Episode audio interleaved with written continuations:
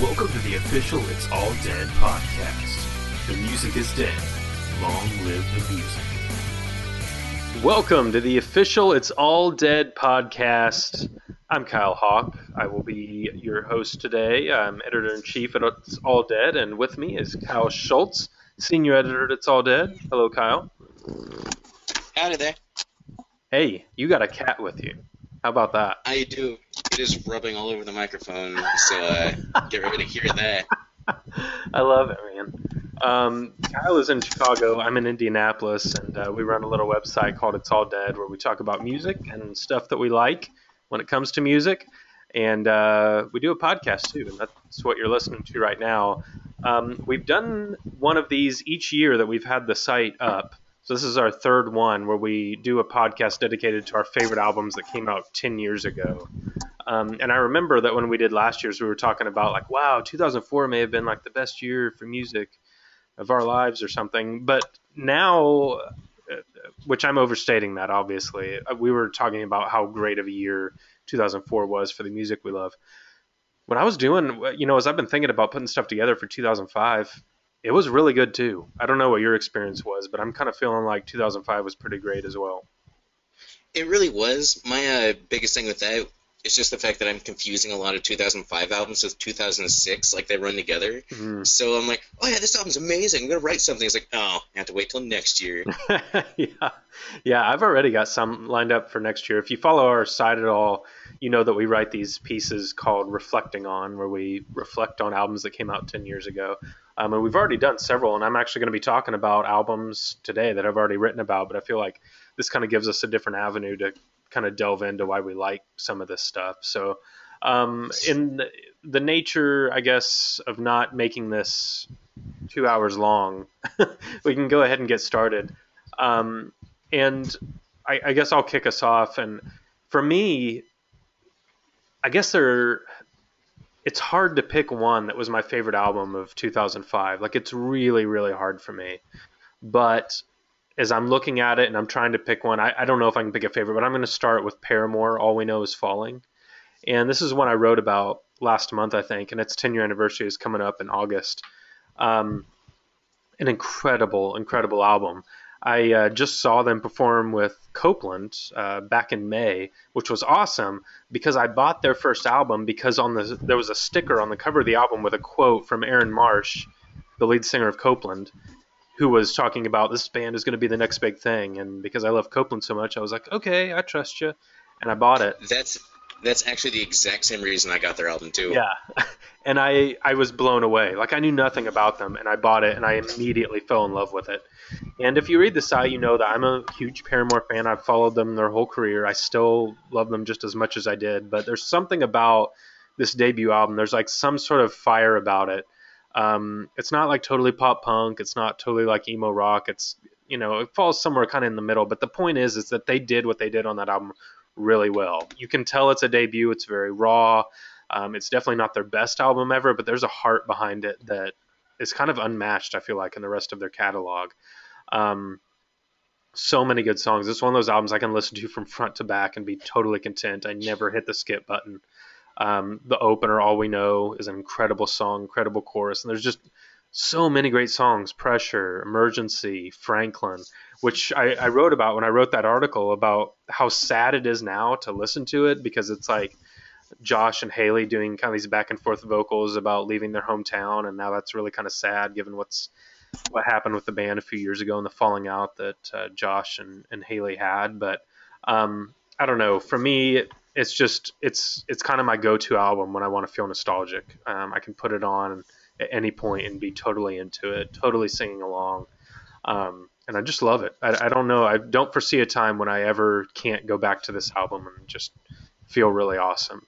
Um, I, I think about these sometimes in ways of like if it came out today, how would I feel about it and what would I say? Um, and that's always really hard. But I feel like if this came out today, I would still really, really enjoy it. So Yeah, it, it's uh, it definitely really put them on the map. Like it actually, I loved it when it first came out. But um, if I'm totally honest, I think it's the album of theirs that I like the least. Mm, It's uh, I don't think I've actually listened to it front to back since probably about around the time it came out. uh, like I, I have my favorites on it that I pull out and I listen to a lot, but um, for the most part, I think everything that's come after that I prefer a lot better. It's just much more dynamic and a lot more fleshed out. Yeah, I mean they've obviously gotten way better as a band. Like I feel like they've Nah, improved. don't get.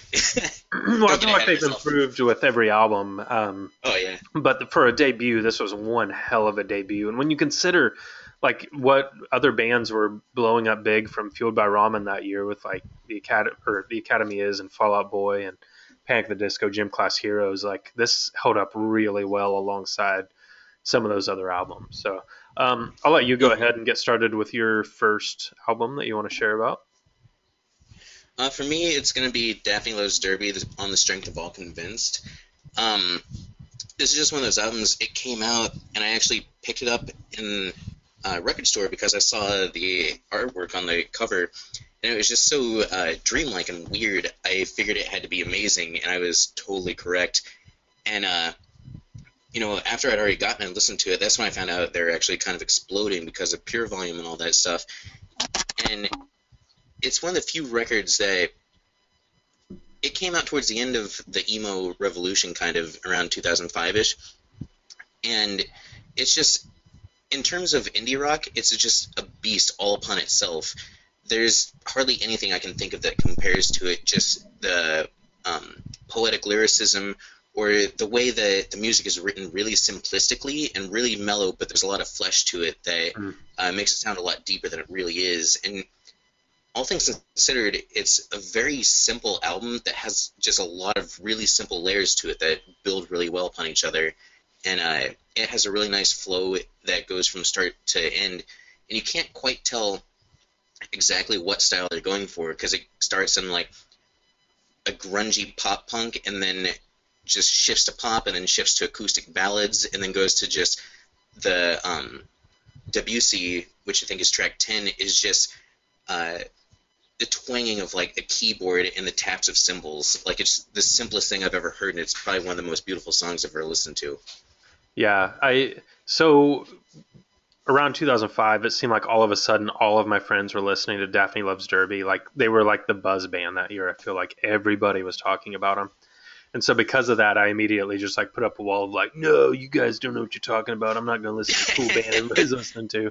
And then I saw them in concert. I feel like they were opening for Anberlin, and I was like totally blown away because they had like a I don't know if you ever got to see them live, but they had a totally different presence on stage than any of the other bands of this era. Like it Mhm. was it was very mellow, but they were like totally in control the whole time. Like it never felt like a dead set. And I was like really impressed. I got to see them live once, and uh, like I, I loved it. They're amazing, but it really struck me as weird because Kenny Choi, the vocalist, he would just stand basically motionless on stage and just play and stare straight ahead, singing into the mic. Yeah. And uh, the other guitarist, I can't think of the name at the moment, was just running back and forth across stage and like spitting in the air and doing all these tricks and stuff. And it was just a weird dynamic between the two.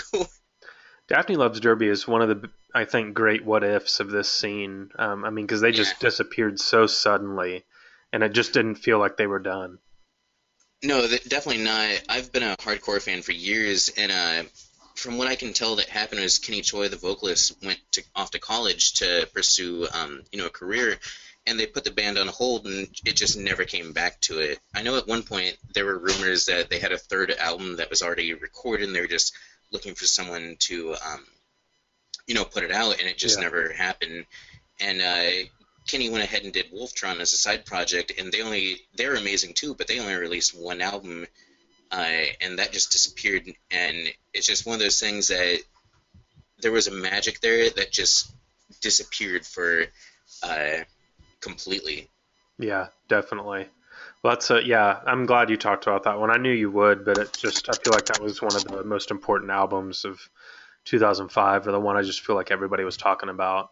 Um, another one on my list, and probably the one if you if you forced me to pick a favorite, it would be this one from 2005, an album that pretty much nobody was listening to in 2005, but everybody loves now. Acceptance Phantoms, and uh, it was the only full length album Acceptance ever released. They got signed to a major label, put it out. Um, things never fully came together for them, and they called it quits.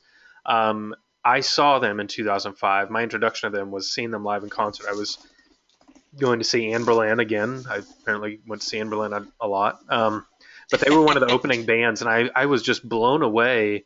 I, I, you know, it's like when you're younger and you're going to see the main band that you want to see, and you're just trying to like rush through all the opening bands because you're not really thinking about like, hey, maybe this opening band's gonna be awesome.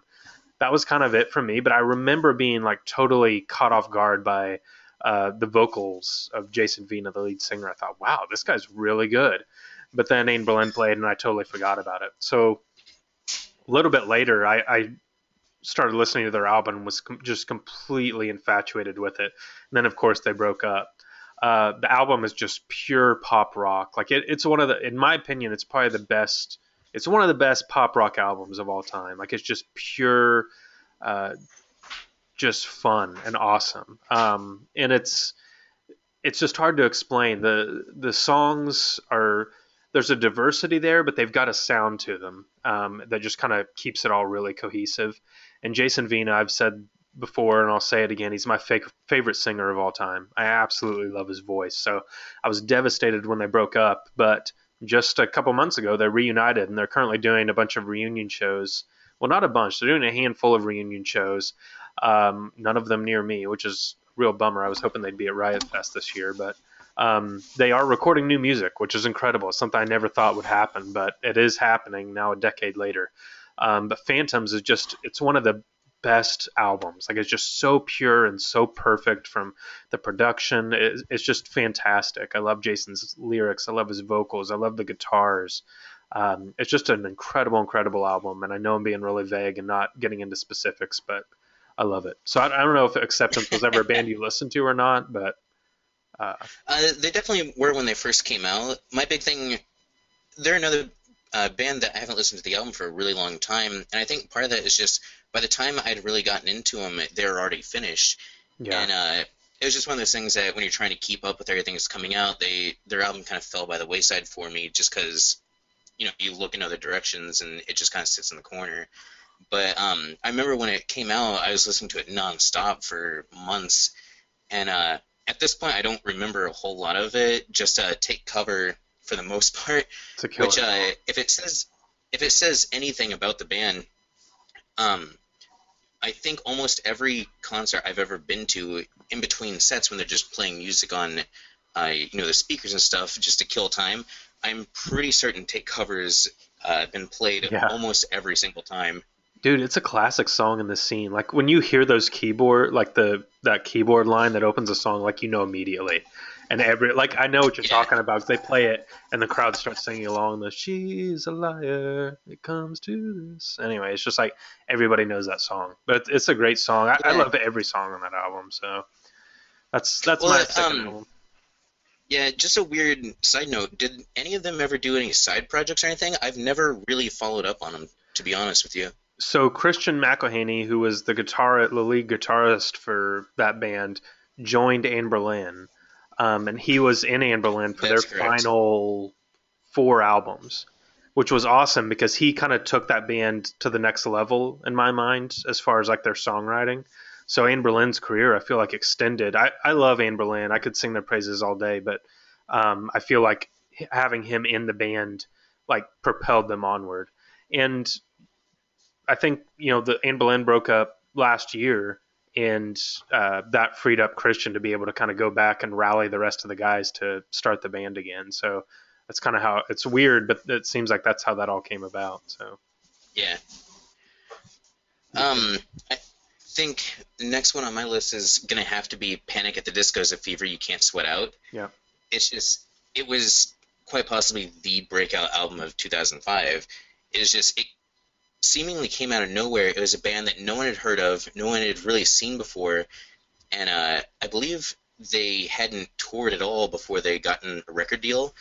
Um, it was, I think the mythology behind it is they snuck like a demo to Patrick Stump or Pete Wentz at a Fall Out Boy show, and they got signed pretty much on the spot. And uh, it's just for a debut band from an al or from a, a debut album from a band, especially one that no one really has a following yet. The way they exploded is just unprecedented. Yeah. Um, it was just insane. They were all over the place that entire fall and probably the next year following it. but every single song on that album is uh, single worthy. It's just it's an insane mixture of pop punk and I don't really want to say goth, but just like dark showmanship. It was such a weird combination that just Yeah. worked, and uh, the partnership between Brendon Urie and uh, Ryan Smith. Ross. Ross, damn. Uh, yeah, their writing partnership and just uh, stylistic choices are just insane. The way they combined, um, you know, pop rock with electronica and dance and like dark uh, melodies and stuff. And Cat just knocked over my goddamn beer. Go away. And uh, it's just uh, I'm leaving that in. it was, yep. It was just, uh, you know, such a weird dynamic that it worked in a way that I'm trying to find my words here. It was a stylistic choice that you could see Fall Out Boy going in if they had decided to get further into the emo scene. Yeah. I mean, I feel like we could do a whole podcast talking about a fever you can't sweat out. Uh, that album, and I I was annoyed at first. I I was immediately drawn to it. I think just like everybody because it was really good. But I was annoyed at how fast they blew up. Like something about it didn't feel right to me. And I remember hearing stories at the time because they right after they got signed to put that album, they went on tour with uh, Cartel and the Academy is as like an opening band. And you think about a tour like Cartel in the Academy is in 2005. That's a pretty big deal. But like Yeah. halfway through that tour, like the whole crowd was filled up with people to see Panic at the Disco. And allegedly, I remember reading stories. I who knows how true they are, but like the guys in Cartel were having to help them set up their equipment because they didn't even know how to you know plug in amps or get all their Yeah. instruments set up. I I, I don't want to like I don't know badmouth Panic at the Disco, you know, for something that may or may not be true. But I think the point is those guys were like 17 when they put that album out, and you listen to it now, and it's like, oh my god, how is it possible? Like, I, I mean, I'm not. I'm not, not a musician, obviously, but I can't imagine like me in high school being able to do something like that. Like that album is like light years beyond what most bands that age can create. No, it it just there's a bunch of different styles all wedged in together and tempo changes and just um you know the confidence of the lyrics are just crazy. It's something you almost have to compare to the Beatles and just the fact of how fast they rose out of nothing. Yeah, It's uh it was just an insane takeover of the scene that no one saw coming at all and I'm pretty certain the stories about how uh, they didn't know what they were doing on tour and everything like that are pretty legendary and pretty well known. yeah, yeah. I uh, it's it's one of those albums I still go back to. I, I I've loved every album they've put out. Well, I wouldn't say I loved. I've enjoyed in different ways every album they've put out because they've put out a lot of different stuff. Fever is still Mhm. my favorite. Um, and you know, and to be fair to the band, I, again, I think that Brendon Urie is an incredibly talented dude. I had the chance to interview him for PopMatters a few years ago. He was a really sweet guy. Really seemed like he really knew what he was talking about and what he was doing. Um, and he's obviously, you know, had a huge career. I mean, Panic at the Disco is still relevant. They're still a big deal.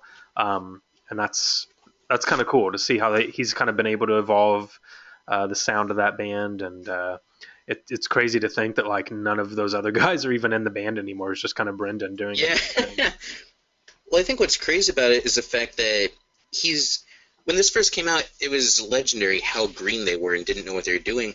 And it's been fascinating over the last decade watching, especially Brendon Urie and mostly Brendon Urie, uh, become a full-fledged, basically rock god. Like he writes all the parts, he writes all the music now by himself.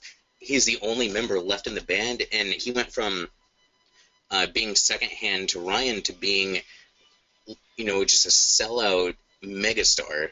Yeah. Yeah. And so, what was the name of that third album? Oh, Vices and Virtues. That's when I interviewed him. It was right as that album was coming out. And he had never written lyrics or melodies before because Ryan had Yeah. handled all that stuff.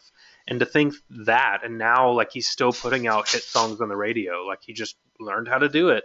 That's crazy.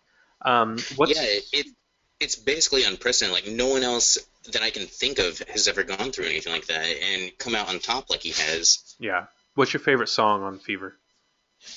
On Fever, oh, that's a tough one. Um, putting you on the spot. I'm actually. I have to look it up real fast. well, I'll, I'll do mine. Mine is uh, "Time to ahead. Dance."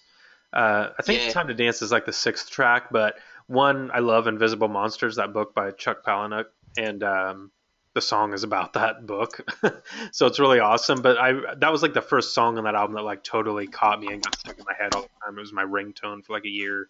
Um, it's, it's an awesome chorus, like total dancey electronic, you know, pop song, but I, I like it. No wonder I had to look it up. I couldn't think of it. The title is uh, it's the second track on the album. It's called "The Only Difference Between Martyrdom and Suicide Is Press Coverage."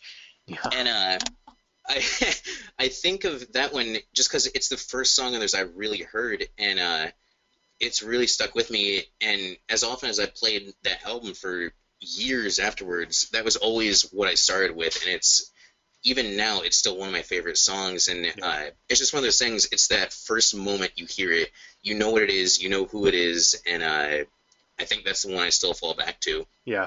I guess we should mention at some point that 2005 was the year of ridiculously, absurdly, disgustingly long song titles. Like, I feel Oh, like every album that came out in 2005, it was mandatory to have at least half the songs be a sentence long. So, um, so I'll go with the next album uh, for me, which is The Academy Is Almost Here. Um, and the great news is that I get to see the Academy Is perform this album in its entirety at Riot Fest in September. They are reuniting for Whoa, one night and one night only, and uh, you're likely going to be there as well. And hopefully, we can go and stand side by side and sing along.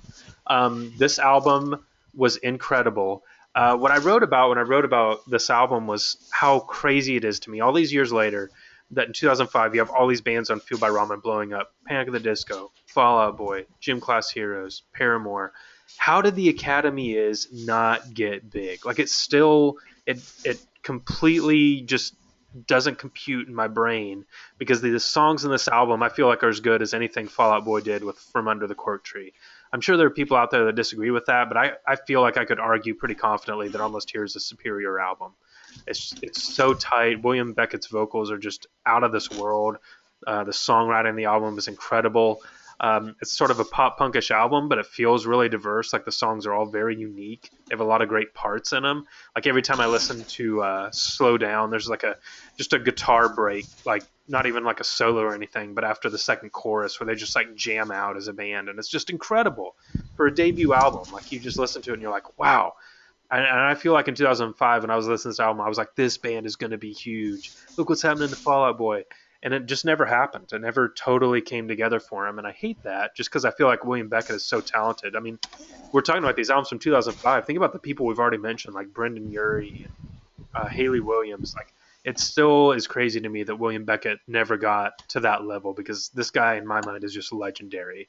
I when I was putting the article together and I was doing some research, and somebody from like uh, BBC at, at the time had described William Beckett and his stage presence as like a cross between like Freddie Mercury and Prince or something like that. Or no, it was a cross between uh, Adam Lazzara, uh, Taking Back Sunday, and Prince, which like totally makes sense to me if you've ever seen him on stage and seen the way he performs. But that's like really high praise. Like the Academy is was not like some throwaway band. People knew about him. People seemed to respect him. I don't know why they never blew up. No, I think part of it. Well, they're on their way. Like, um, there was twice I went to go see them in concert, and by the time I'd gone to get tickets, they had already sold out. Man, And so they were definitely on their way. But I think part of it was uh, the follow-up to this album, Santi, which uh, years later I really respect that album. But at the time, I remember it feeling like such a just drastic disappointment compared to Almost Here, and I think that definitely um, put a bit of damage on their career.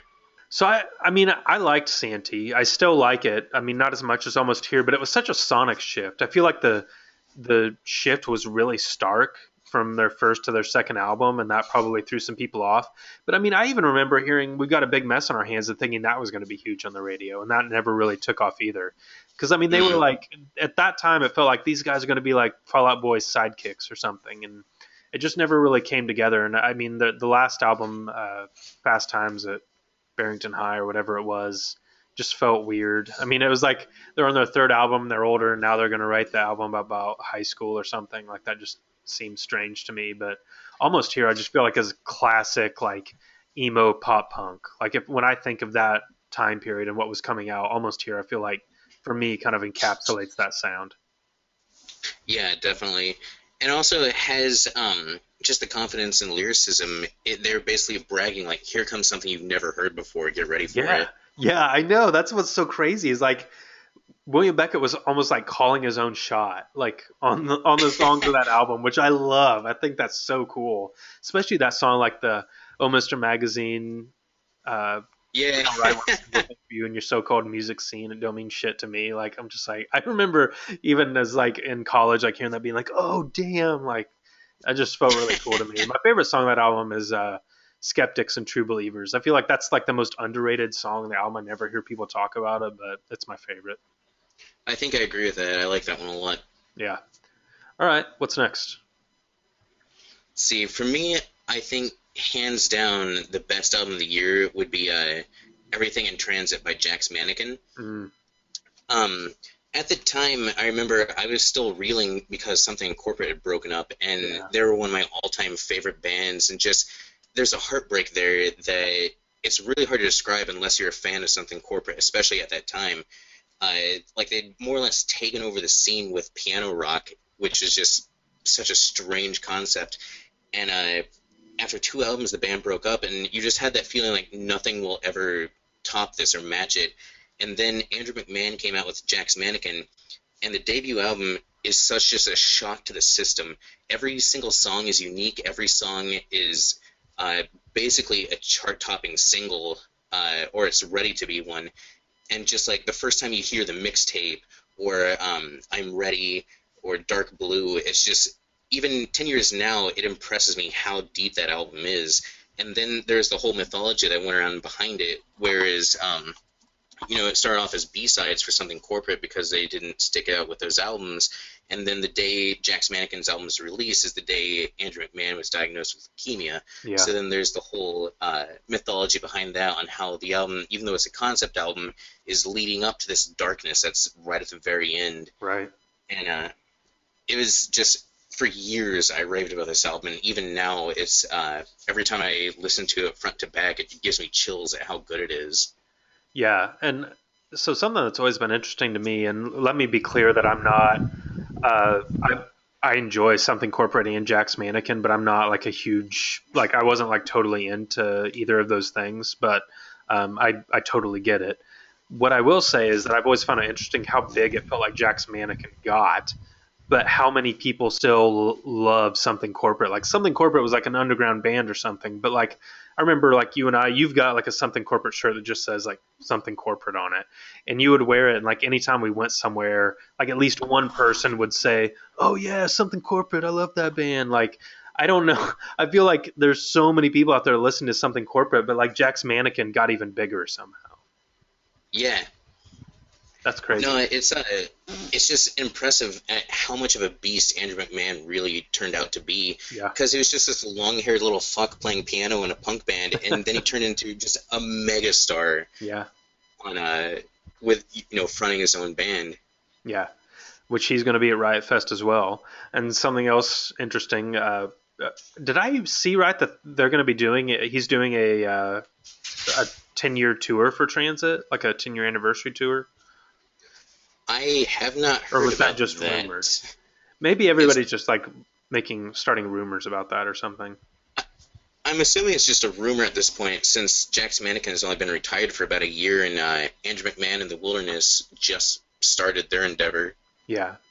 Because uh, I mean, the Academy is they're doing their 10 year anniversary at Riot Fest this year. The Acceptance has gotten back together 10 years later. It's just it's the thing to do now to do a, a 10 year Yeah. thing. I, I almost felt like for Riot Fest they were going to announce that for Transit or something. But um, Yeah, so that's your Well, favorite think- Jack's Mannequin album. I think so. Every the follow-ups that came after it, there's a very good argument for the Glass Passenger. I think that's my favorite. There's a very good argument for that being the favorite, but um, there's just so much energy behind everything in Transit. It's it's impossible for me not to put it number one. Yeah, very cool.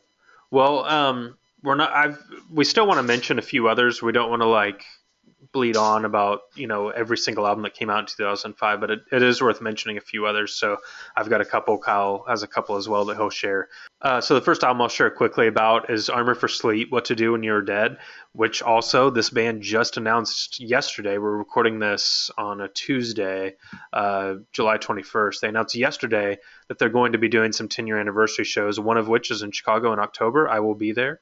Um, hopefully, if I'm able to buy the ticket on Friday morning when they go on sale. But Armor for Sleep, incredible. Uh, this is one of my favorite emo albums. It's like an entire concept album about a guy who kills himself before the first song, and then as the album plays out, he's like singing these songs from beyond the grave and like questioning his existence and what it meant and whether he should have killed himself or not before like coming to some sort of like peace. This like weird ending that uh, the last song is sort of like uh, piecing all the different parts and from the album together into one big like s- swelling song.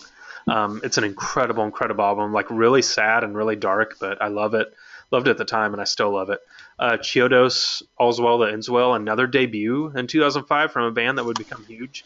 Um, my favorite album of theirs still. Um, I've been a Chiodos fan all along, pretty much, but All's Well That Ends Well is still my favorite. I feel like Craig Owens is just walking on a live wire in that album. Like he's just like crackling with electricity.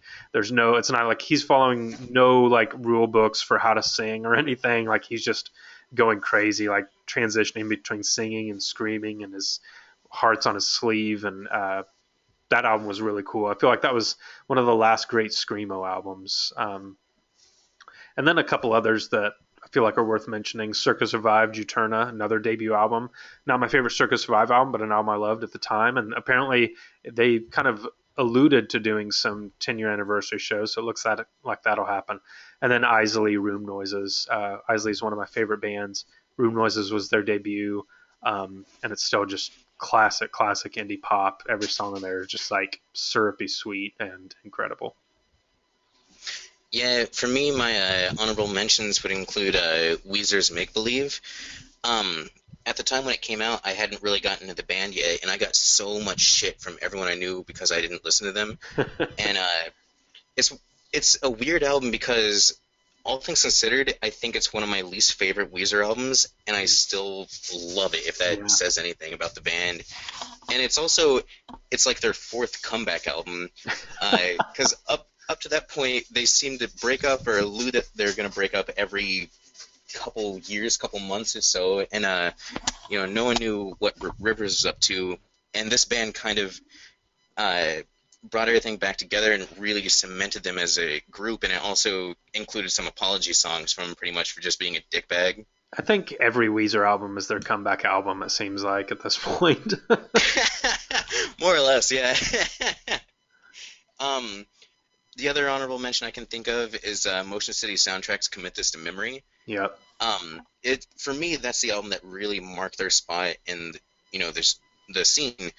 Uh, I Am the Movie came out before that, and it has a deep following, but I have never gotten into that album. I even today, like I listen to it, but it's still it's not Motion City for me. Uh, Commit This to Memory really cemented their style and their sound, and uh, you know just the wit that goes behind their music, and um, it's just something that there's a magic there that goes behind each song that really lifts it up to where they are now. You can see the progression starting there.